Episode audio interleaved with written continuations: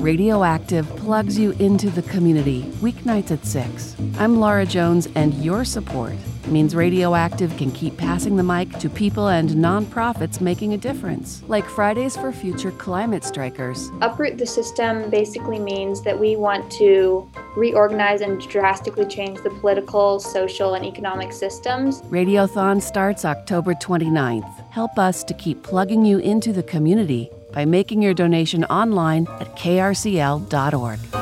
Old MacDonald had a farm, E-I-E-I-O. And on this farm he had some chicks, E-I-E-I-O. With a chick, chick here, a chick, chick there, here, chick, there, chick, everywhere, chick, chick. Old MacDonald had a farm, E-I-E-I-O. Old MacDonald had a farm, E-I-E-I-O. Welcome to Radioactive, a show for grassroots activists, community builders, punk rock farmers, and DIY creatives.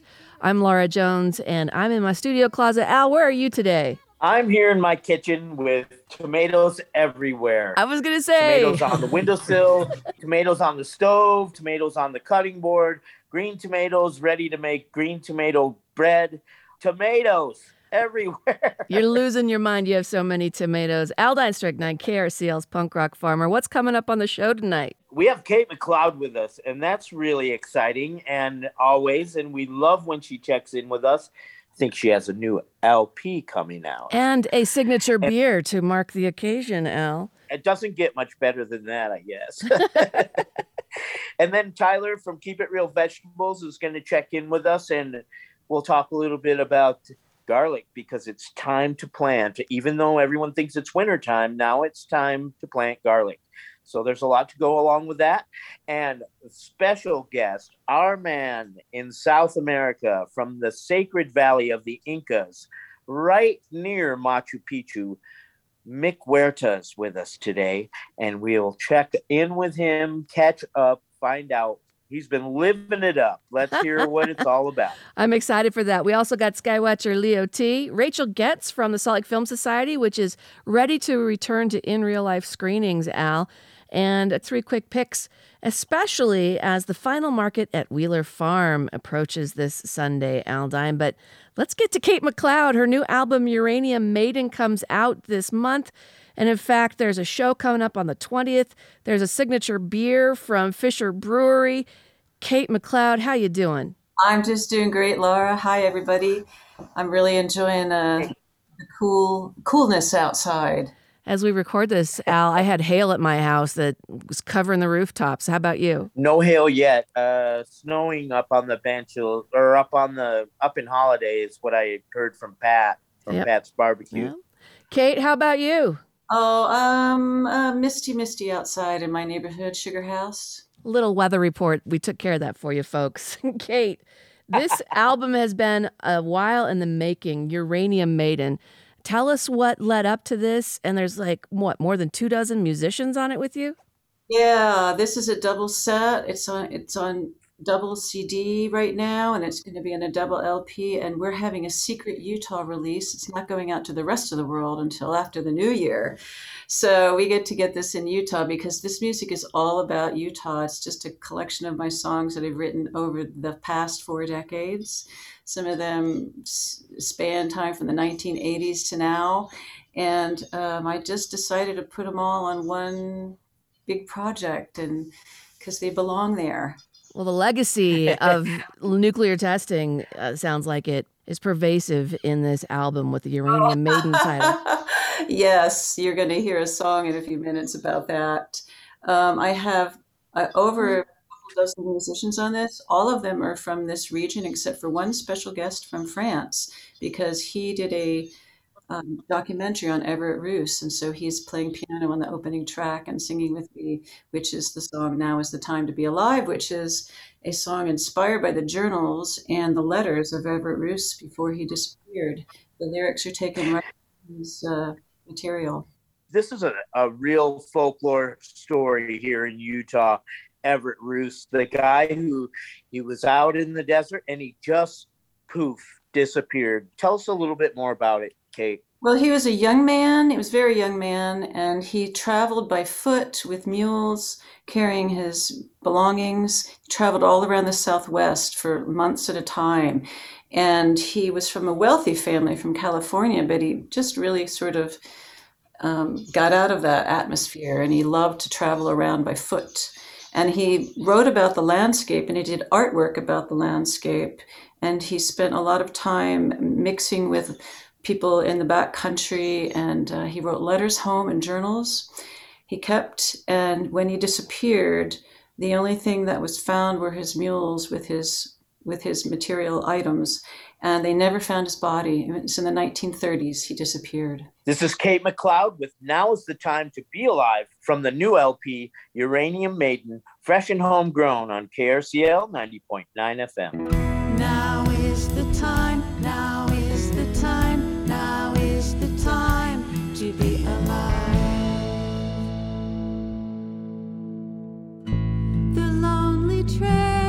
Where I've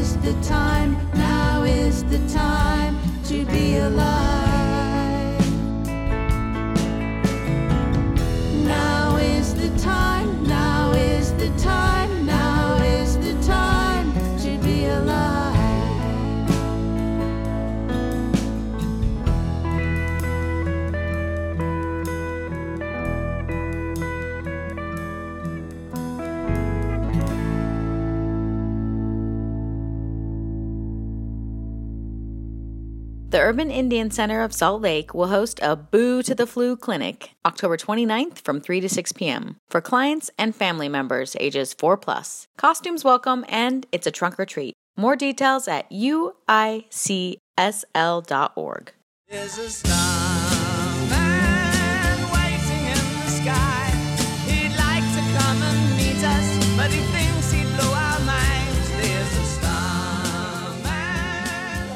Cultures, one sky. Skywatcher Leo T here as we look up, look around, and get a little bit lost in space. Looking up into the night sky, up above, north and eastward, find the Big Dipper. That's kind of fun by itself. And with binoculars or a very dark sky, up above the Big Dipper crawls the lovely Draco the Dragon, one of the largest constellations in the sky, sporting many deep space jewels, and a meteor shower of its own, the Draconids, that ended last week and then is transitioning right now into the Orionid meteor shower, which should fire 10 to 20 meteors at its peak, and that peak is before dawn of October 21st. And of course, in the news, can't ignore it, Blue Origin launched William Shatner and a crew of three into suborbital space. That's right, Kirk went to space. My first reaction was, Kirk hasn't been to space yet? I thought he went out to that swirly blue and green planet with the Uhura and, you know, Sulu and stuff. Uh, anyway.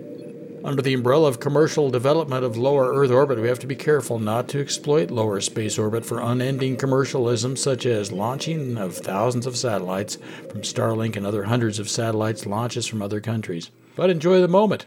Even further out, the Chinese rover on the far side of the moon discovers 2 billion year old rocks, complementing the rocks unearthed, I mean unmooned, by the Apollo astronauts. Now that is historical. And Perseverance rover plans its next moves around an ancient lake on Mars. NASA's next asteroid bound mission to explore the early days of the solar system is nearly ready to launch. The Lucy spacecraft is set to launch this Saturday for a 12 year journey to the outer solar system. And now let's take the Wayback Machine to 1928 and before. After decades of research, Percival Lowell, who along with other astronomers felt strongly that Planet X must exist out beyond Neptune, but died before he could find it. Clyde Tombaugh, who made his own sketches of Jupiter and Mars, landed a job at the Lowell Observatory in Flagstaff. Tombaugh started searching for Planet X in the outer regions of the solar system in 1928. Tombaugh made photographic glass plates of selected areas of the night sky, comparing the plates for any movement against the background of stars. After 10 months, Tombaugh started to see faint movement against the background, and on March 13, 1930, he announced the discovery of the ninth planet. A schoolgirl later won a contest naming it Pluto. Clyde Tombaugh, well, his ashes were sent with the first space probe traveling 3 billion miles to Pluto in 2015. There is an area named after him, the Tombaugh Regio, in a large area of the southern hemisphere, and one named for Lowell as well. See the Skywatcher Leo T site for photos, a map, and resources for this program. Stay tuned for more discoveries from New Horizons as we delve into the asteroid belt even further, another billion miles or so. Let's see what we find. Enjoy the magic as we look up, look around, and get a little bit lost in space. Skywatcher Leo T. Many cultures, one sky with Skywatcher Leo T, our volunteer sky loreologist, Aldine. You can check the show notes to connect to his Facebook page. Still got three quick picks coming up from Liz in Salt Lake City around Salt Lake County Parks and the last market Al at Wheeler Farm. You hit that one, don't you, on Sundays sometimes? That's more than sometimes. That's my neighborhood market, and I try to hit it every Sunday. Speaking of markets and gardens, Wasatch Community Gardens, Al, you remember earlier in the summer we did a shout out for a new garden, community garden they wanted to put in in over on Harrison, I think it was.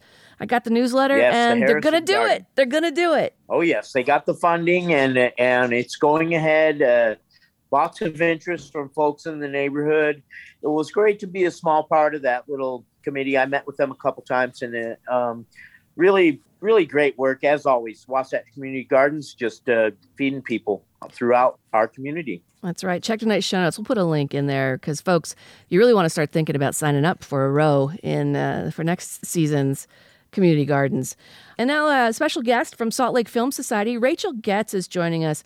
I've been uh, going to the backlot, the studio backlot, the Motor Cinema for a while over the summer, Al. But I was really wondering when they're coming back for in real life screenings. And Rachel, you got the details on Salt Lake Film Society reopening Broadway and Tower. What's going on? We'll be reopening at the Broadway for in theater screenings starting Friday, October 22nd. We're very excited with the lineup that we've got coming. So we'll, we hope you all come on down because we want to be showing movies on the big screen.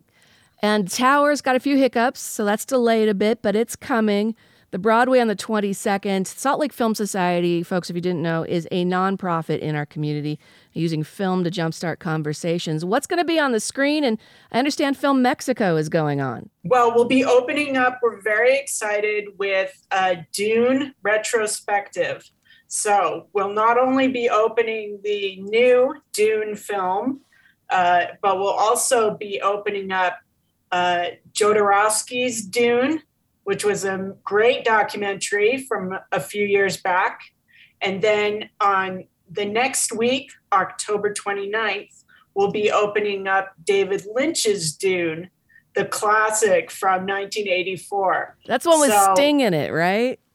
Yes, with yes, Sting, as well as Kyle MacLachlan and many others. But yeah, so we'll have that going.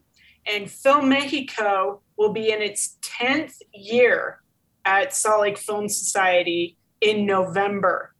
And we've got an exciting lineup of uh, Spanish speaking films uh, that you will not see anywhere. It's the beauty of Salt Lake Film Society, how you really cultivate community through film. And where can people get all the details, Rachel? We'll be posting all the details on our social media. So be sure to be following us on all those places. But also, we'll be posting them up on our website at saltlakefilmsociety.org. So keep an eye out there and we'll be posting all the information. And then lastly, what's at the back lot for Halloween? You got some sla- some slashers and thrashers going on? Oh my gosh, Laura, for our, la- our last few screenings at our backlot motor cinema, we'll be showing the classic horror movies, The Thing on Friday, and then we'll be showing the original Halloween from 1978 this weekend on the 15th and 16th. And then uh, that's it for our motor cinema. So we're uh, we want we hope y'all come down. Rachel, it's good to know Salt Lake Film Society, another nonprofit in our community, is coming through the pandemic with the support of the community. Thanks so much. Thanks for having me, Laura. To wrap rallies and resources, we're going to get three quick picks on what you can do in the parks as this weekend starts to warm up, Aldine. It's Liz in SLC. Hi, how are you? Doing well, Liz. Liz is from Salt Lake County Parks and Recreation, celebrating 75 years of great parks and trails, more than 100 as of today. In Salt Lake County, your tax dollars at work, folks. Thanks for giving us some time here on Punk Rock Farmer Friday. I know we're going to get some uh, final details about end of season farmers market at Wheeler Farm, but there's something going on I wanted to make sure folks knew about in regards to Salt Lake County Parks, and that is a community needs assessment. Sounds really boring, sounds really bland, but if people participate, they're going to get better parks, right? Yeah, they'll get better parks, trails, open spaces, recreation centers, ice centers, and also what we'll talk about a little bit later Wheeler Historic Farm uh, amenities. So, by participating in the survey, they help uh, inform our future plans and spending. And anyone in Salt Lake County who has visited, who lives in Salt Lake County and has visited a park in the last year, a Salt Lake County park, can participate in the survey. And we ask that they do it by October 31st because at that time, we're going to pull all of the data and then really start going through it and figuring out our next move. So, what's the website where people can find it aside from when they visit a park or a trail? So they can find it at recreation.slco.org. And it's also pinned to our Facebook page, which is, which is at SLCO Parks and Rec. And then we've shared it in our stories and things like that. So if they go through any of our social media accounts, they'll find it there. But again, it is on recreation.slco.org right at the top of the page. All right, we're providing three quick picks from Salt Lake County Parks because, folks, cool stuff to do at either no cost or reduced fees when you mm-hmm. visit Salt Lake County Parks and Trails and Rec Centers. What you got, Liz? Okay, so we have got some good stuff today. We are talking about a ribbon cutting that we just had, which was at Magna Regional Park. The ribbon cutting was last week on the 6th of October. It was an anxiously awaited ribbon cutting because this park is big. Once it's finished completely, it'll be 62 acres. But right now, what we finished, thanks to funding from a ZAP tax, is 28 acres. So in that, people will have the opportunity to enjoy an inclusive destination splash pad. It's a little cold right now for the splash pad, but it'll be there waiting for them in the spring, as well as an inclusive destination playground. So that means those are accessible for people with disabilities. And then we've got walking paths, a multi-purpose field, and pavilions for people to utilize. So it's a pretty, be- it's amazing. Like if you weren't able to attend the ribbon cutting, I encourage you to please like go check it out because it is a beautiful park. Where do I check it out? It's located in Magna Township at 4042 South, 7200 West. Our number two quick pick is Central City Recreational Center in Salt Lake City.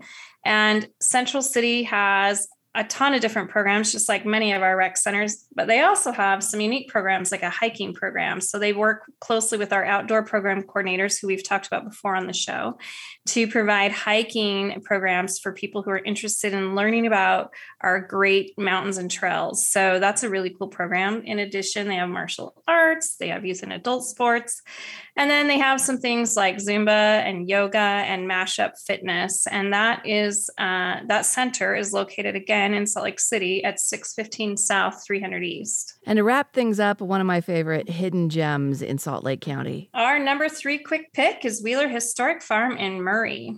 For those who aren't familiar, this is located in Murray. It is a true historic farm. They have animals there. They've got an ice house. They have a cute little store that I have spent a lot of money in, um, they which has local wares.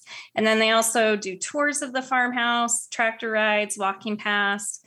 There's actually a story, like a story walk. So they partnered with Salt Lake County Library to offer a story walk. And then right now, because it's October, they have Pumpkin Days, which is going on through October 31st. And they refer to it as a not so scary, family friendly uh, activity. So they've got uh, straw maze, a pumpkin patch, they've got pedal tractor tracks, and then vendors, some of the same vendors that you often might see at Sunday Market. And Sunday Market is something that they offer every Sunday throughout the summer and into the fall. This uh, coming Sunday, Sunday, October 17th, is the last farmer, uh, Sunday Market for the season. So if you are interested in grabbing some of the very best local food and crafts, then I highly recommend you stop by Wheeler Historic Farm for Sunday Market this Sunday. What's the address out there at Wheeler Historic? They're located at 6351 South, 900 East. So, Liz, where can people get details on all of the quick picks for today, as well as the community needs assessment? All of that information is available on our website, which is recreation.slco.org. Thanks, Liz. Thank you. And Aldine, the final farmers market at Wheeler Farm on Sunday. You going to go? You going to make uh, make it an event on Sunday? Always, definitely for sure. You know that's my neighborhood market, like I said, and and uh, uh, I really enjoy that one. It, it's and it's Sunday is a great day. It's uh there's no other markets that day. Um, it's a good one. Wrap up your season this weekend at the Wheeler Farm Farmers Market. And let's get another song from tonight's featured musician, Utah's own Kate McLeod, Aldine. Tell us about the next song, Kate. U235. Well, this song is a bit of a poem put to music, and uh, it's about our complicated relationship with uranium and actually our complicated relationship with our natural resources. So I had a special guest on this who is going to be joining me on my CD release concert, Nino Reyes, who's a Native American musician. He's a Grammy nominated. He's just amazing.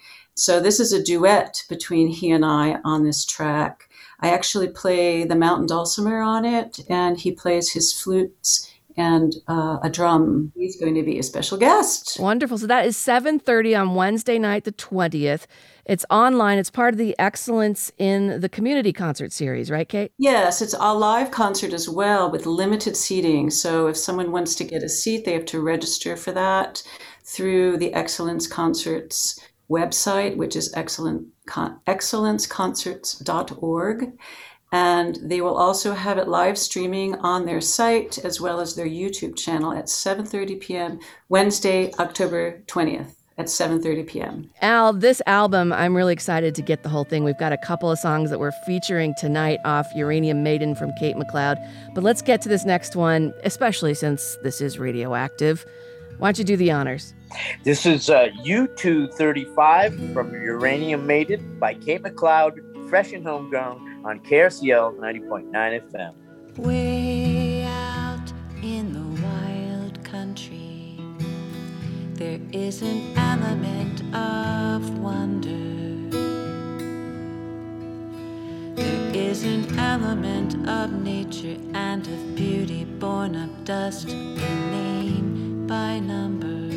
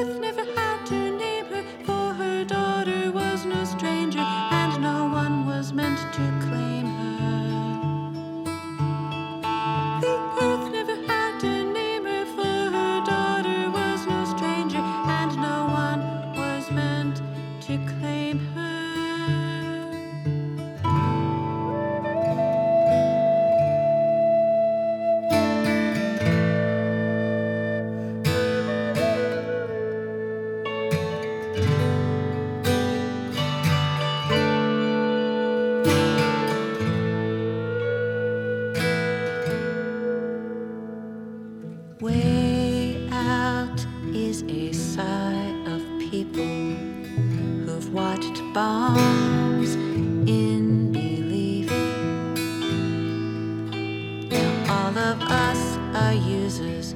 It makes all of us downwinders. What will the tailings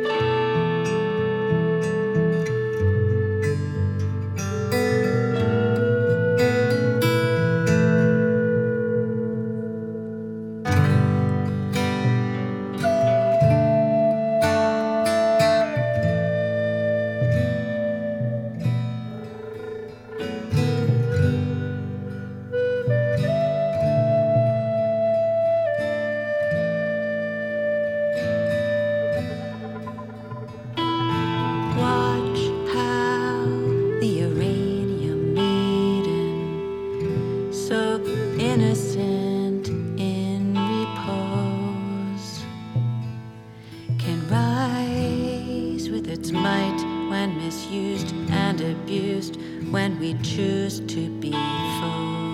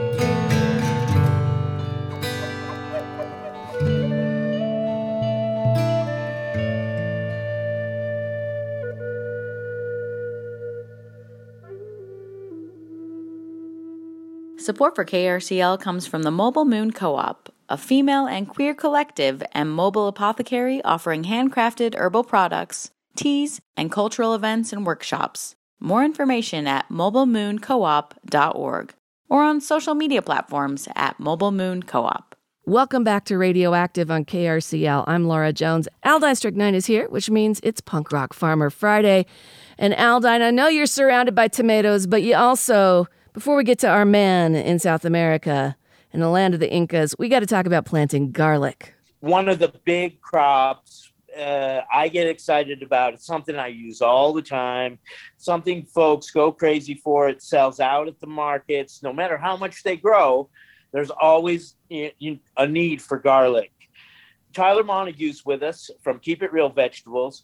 But before we talk about garlic, let's talk just a little bit about the changes that went on this year and what kind of a growing year it was. I mean, you there was a change at the beginning of the season and and you took it and ran with it. Yep. So yeah, I, I'm back to being the solo boss at Keep It Real Vegetables, but um, I found a really awesome assistant farm manager and um, had a really awesome team of young, excited about farming people. You know, I used this year to kind of pivot more into a management role where I can um, delegate some of the work more and more to other people, which is awesome for me because, um, you know, as we expand, I just can't do everything myself. So, anyways, I had a really awesome team and we had a great year despite the heat. Everything grew like crazy. So, it was a great year.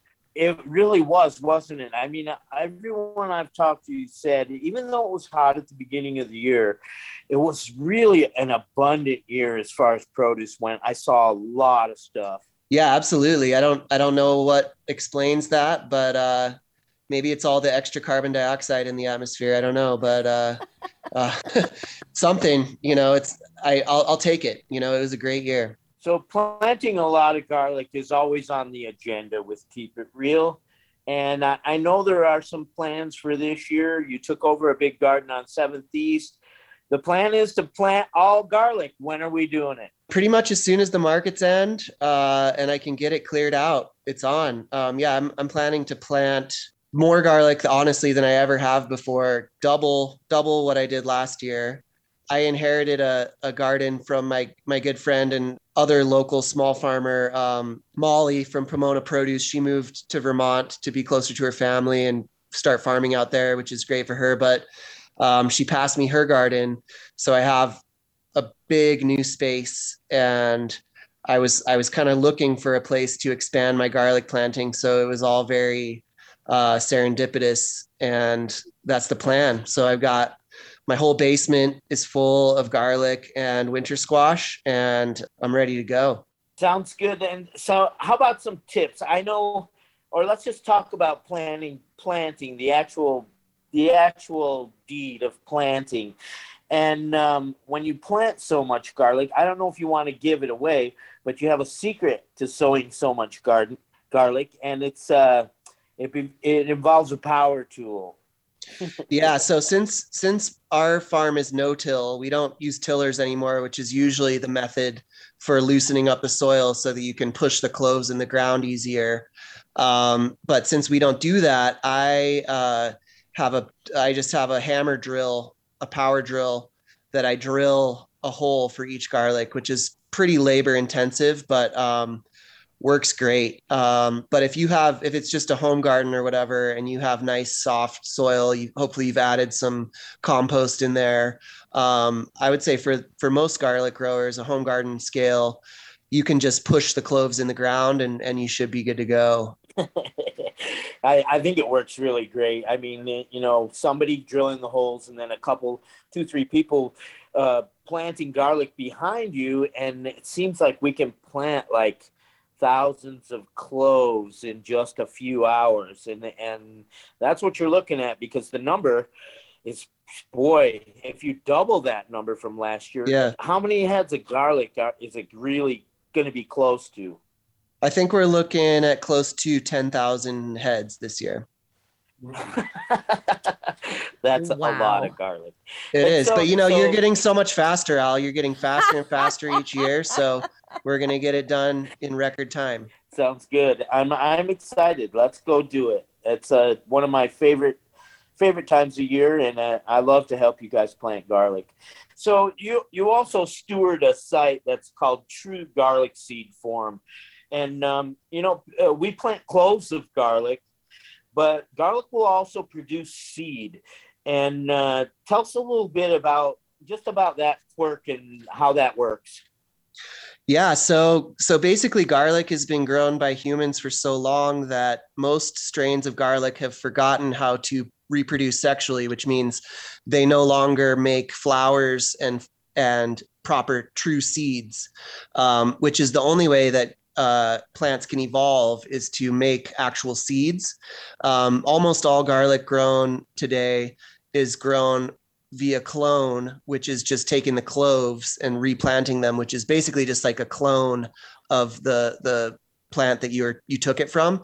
And so it's not evolving, it's not adapting to um, be disease resistant or not adapting as quickly to um, you know growing in a really hot, dry climate like we like ours. So something that myself and you know a handful of other people uh, across the planet actually are, are working on is trying to coax some of the older garlic varieties that are still sexually fertile to produce actual seeds. And they instead of a clove they look kind of like a like an onion seed like a little black seed. But basically if you can generate garlic that way that is how we will make new strains of garlic that are able to adapt to uh, modern modern growing challenges whether that be disease or pests or climate or what have you And then what is the little the little popcorn little thing, the booble? What what are those? What are those? Where do those come So yeah, so it, the hardneck garlic still does a does a flower stalk, the garlic scape, which I'm sure people are, some people are familiar with. They're delicious to eat, but if you leave that on, and they keep growing, and the flower head forms, yeah, the the flower head forms kind of a ball of these little tiny um, bulbils. They're called, but they're basically just little cloves. So those two are clones. Those are not seeds. Um, uh-huh. and and that is how hardneck garlic reproduces generally like in the wild is those those seed heads form they become heavy the plant dies they tip over those sprinkle out across the ground and that's how the garlic can propagate itself but those are not seeds those are bulbils um, to get the seeds you actually have to remove those little bulbils from the flower head early on. And in between Uh-huh. the in between the bulbils there's these little tiny tiny actual flowers these little threads of flowers.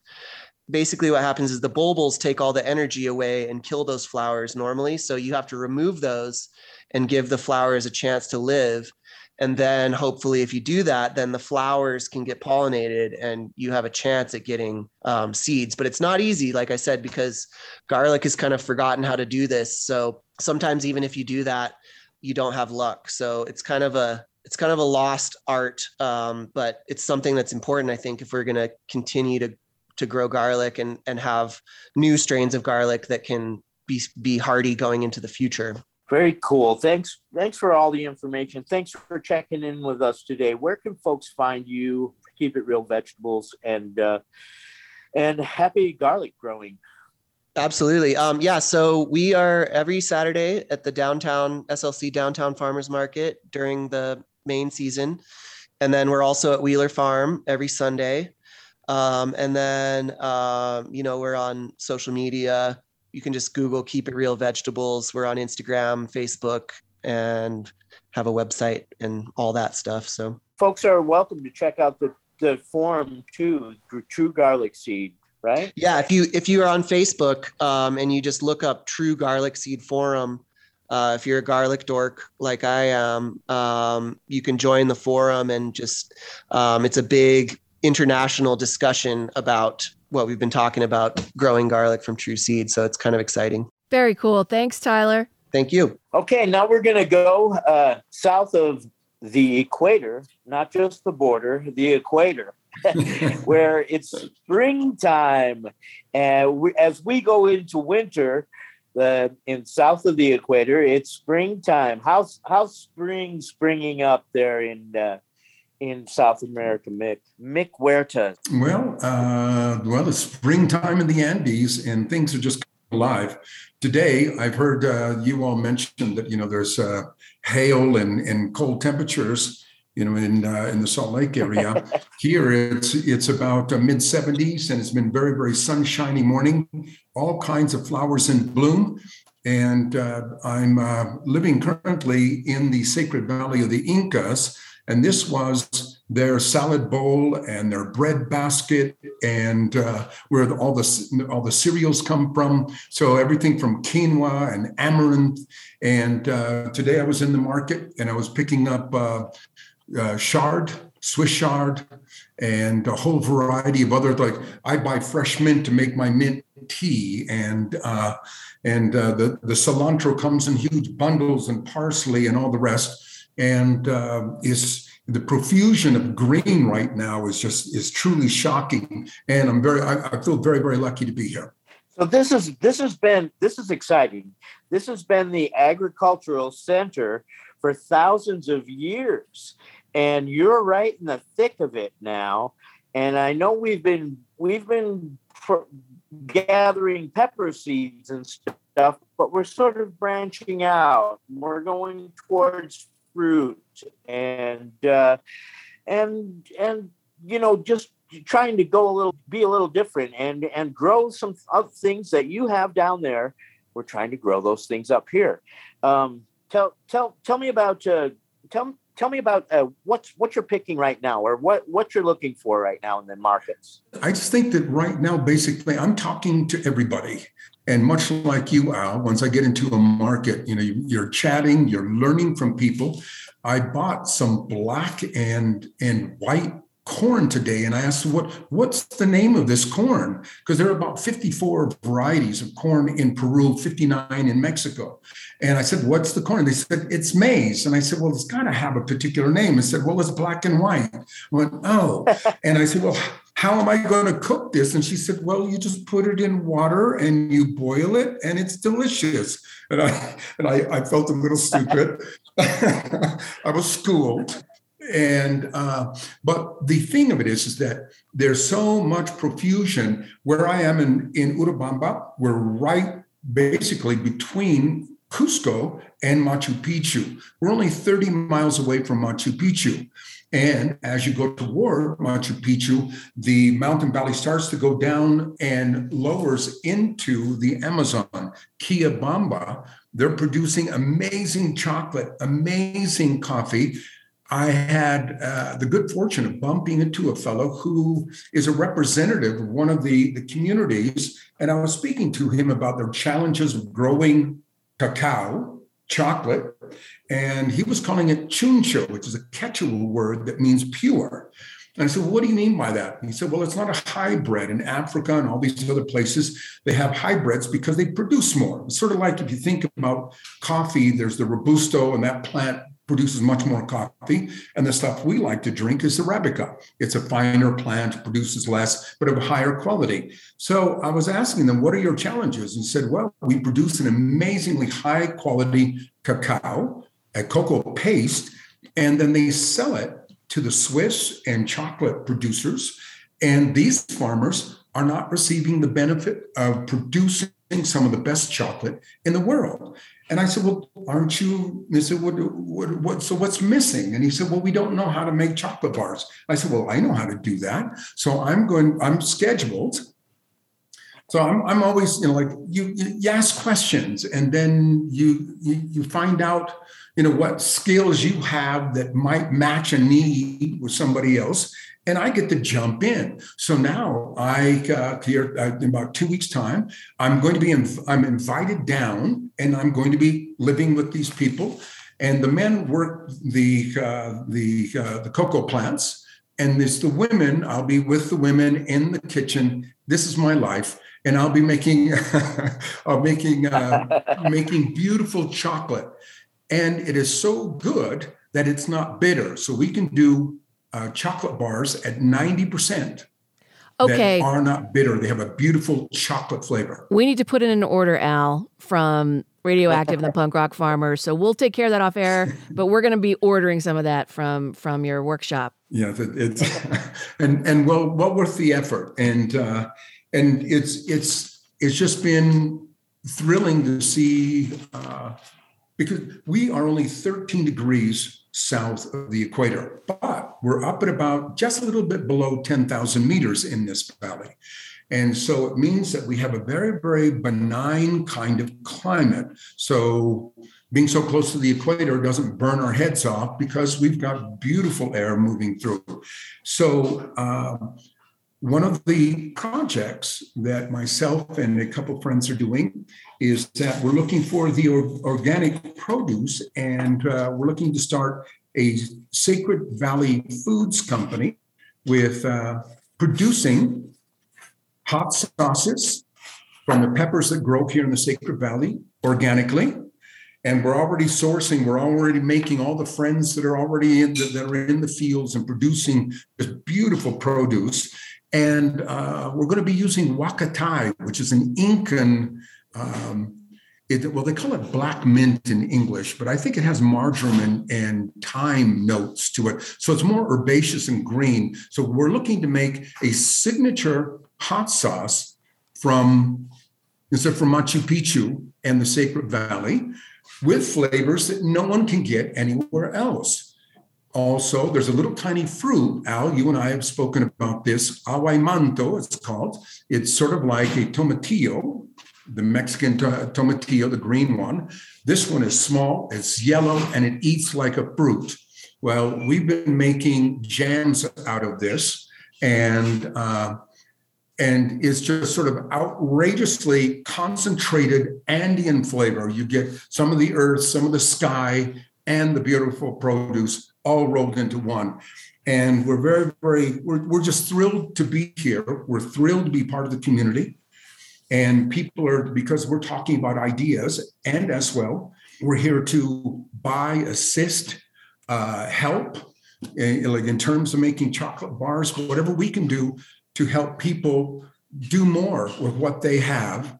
And, uh, and because I, I don't know, it sort of crushes me to see people who are struggle uh, keeping the roof over the head and the kids in the school when they're producing some of the most amazing stuff chocolate, fruit, all the rest. And you got to do the value added. And that's that's the part that uh, we know how to do better. And so uh, we're in the process of getting ourselves registered and becoming Sacred Valley Foods and uh, and purveying the best of uh, the Andes to the world. Ve- super exciting stuff. When you were back here, also, you said uh, you had some uh, a talk of a spirit, um, a spirited beverage, also something with a little kick to it that you were thinking about putting into work into the works. Well, that's a bit on the back burner, and the reason for that is is, is that the pandemic has really slowed the economy down. There are three glass factories because we were looking to do a potato vodka from where potatoes come from. It, it, it sort of makes sense, right? And uh, Yes. and then on top of that, there's so many different types of flavors of potatoes. We thought that we could produce something that would be unique and would come is from the Sacred Valley, from the Andes, you know. And uh, speaking to the glass factories, they're basically producing. They're taking care of their big customers, and if we're not going to place a huge order, they're not going to do a bottle for us. And uh, but they're making little uh, bottles for their their sweet wines that they produce here in Peru, and uh, pisco. There's a pisco bottle that's distinct, and uh, and they're producing those. But for the moment, there really isn't uh, a lot of movement on on that scene. However, all the pieces have been built, and so once we can uh, jumpstart it, we're uh, we're we're ready to go. But in the meantime, Awesome. we have so much energy. We've got to we we've got to work with people and make chocolate bars. Well, Is that a wood fire oven behind you? What is what is that behind you, Mick? Well, you know, uh, I have a good friend, Dario, who's Italian. this huge wood uh, wood burning oven. He's been teaching me how to use this. So this goes up like 500 Celsius, so that's about a thousand degrees Fahrenheit. And uh, what I have learned is that when you use this thing, it's sort of like working with paellas, we've done that out together, is that you build the fire, the flames come up, and as it begins to die, there's ash that goes onto the wood. That means that your temperature is coming down. That's when you put the pie on, and that's when you begin to put the things into the wood burning oven. So we have done uh, everything from eggplant, whole variety of uh, the uh, potatoes that come from the Andes, salmon, the trout, and uh, and I've been very very fortunate that Dario has been uh, teaching me how to how to set the fire, how to be able to uh, position everything so that you can get the best results out of a wood burning oven. So everything here at uh, at altitude in the Sacred Valley has been a learning experience. And uh, in the same token, I've been engaging with uh, the, the, the farming people and with uh, the women who are also who uh, and they have themselves certified as purveyors of organic produce. And so we buy from them in order to make sure because there are people still here in this valley who are using chemicals uh, the fertilizers and you know pesticides and all of that. But a growing movement so here's the the positive note to all of this.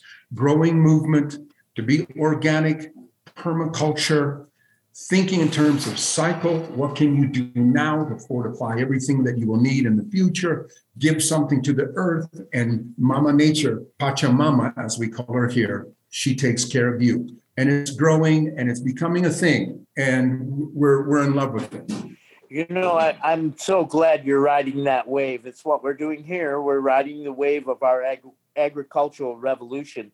And I don't think there's much better that folks can do. I mean, grow the best food you can and eat it. Uh, that's living life. I believe those are the two things that are right there. Well, I, I think that there's uh, one of the, the biggest reinforcements is that you eat a carrot. It not only tastes like a carrot, but it has a natural sweetness. How about a tomato that actually tastes like a tomato like your grandmother grew? Remember when they actually had flavor rather than the cardboard tomatoes that come in a cardboard box and taste like the box. So, I mean, this is I I I, I understand it, and I'm very very uh, excited about the permaculture and all the rest. But you know, as an eater, it hits me on that level. And uh, is with the with you know, as a cook and an eater and someone who, much like you, Al, is that we cook in order to, to feed the people that we love. And if we haven't met you yet, please sit down. There's always room for one more at the table, and we always have one more plate.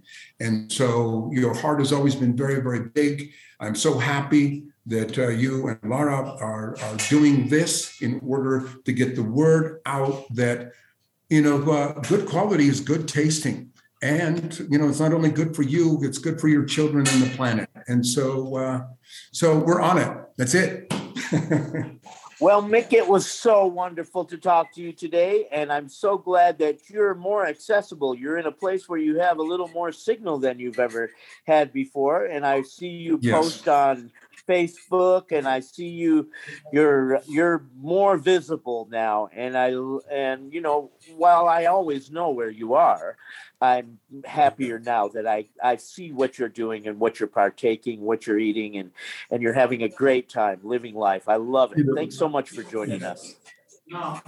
Well i think that's that's uh, the thing about being transparent is that not only does it allow more light to come in but deep down everyone finds out that i'm very shallow. I just like i just like to grow good things and eat good things and share good things. And i think that the world should be a welcoming place. And the more you know love light and positive energy that we can uh, that we can put out into the world then uh, yeah it's just better for all of us. And so thank you both today. Thank you very very much. And thank you for the invitation. You're absolutely lovely. And uh, i've i've really i've not only enjoyed our little chat but your guests have been just superlative. Oh, lovely thanks. people. All my best. Take All right, care. You love you. You take care, Mick. That's our man, Mick Huerta, south of the equator. Time to close the show with one more song from our featured artist tonight, Kate MacLeod, whose new album, Uranium Maiden, is about to come out only in Utah before it hits the rest of the world, right, Kate?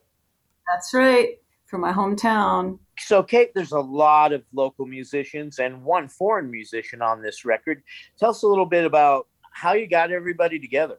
Oh my gosh, I spent six years recording these songs, and uh, it was quite a it was quite a task to get everything organized for it. Um, so I took my time and I actually had guests into the studio individually. I would record the song and then have the guests come in. And honestly, it really was a project for me. It's the largest project I've ever I've ever created and if it wasn't for the pandemic slowing everything down, I might never have finished it. So there you go. So 26 Utah-based musicians. I think I saw Bob Smith on drums in there. Yes, we've got several drummers and a few bass players. Uh, my friends Mandy Danzig and Mark Hazel, who play in my band, Bob Smith. We have we have guests like Steve Lutz and Charlotte Bell on oboe, and we have Kurt Bestor on piano. Well, something new to go along with the release of Uranium Maiden Al is a signature beer. I know you like all things brewed, so let's hear more about the the special beer, Kate. Yeah, well, the Fisher Brewery, you know, just makes such great beer, and they heard about this Uranium Maiden project, and they like the title. and I like to fundraise for things, so we got together and we decided we'd make a beer in honor of the Uranium Maiden recording, and we'd have it as a fundraiser for Habitat for Humanity here in Salt Lake. So when you buy this beer from Fisher Brewery, it's a limited it's a limited run. They're making a batch, I suppose. That money goes to Habitat for Humanity. And I will be playing at the brewery on the 22nd from 4 to 6 p.m. and 8 to 10 p.m. I'll do some solo. I'll have some musicians with me. We're going to have a really good time. So Uranium Maiden beer and the album. Check tonight's show notes, folks, for all the details, how to pick it up, and where to see Kate live. We got one more song here. Al, why don't you do the honors? Storm on the Desert, fresh and homegrown from Kate MacLeod on KRCL 90.9 FM.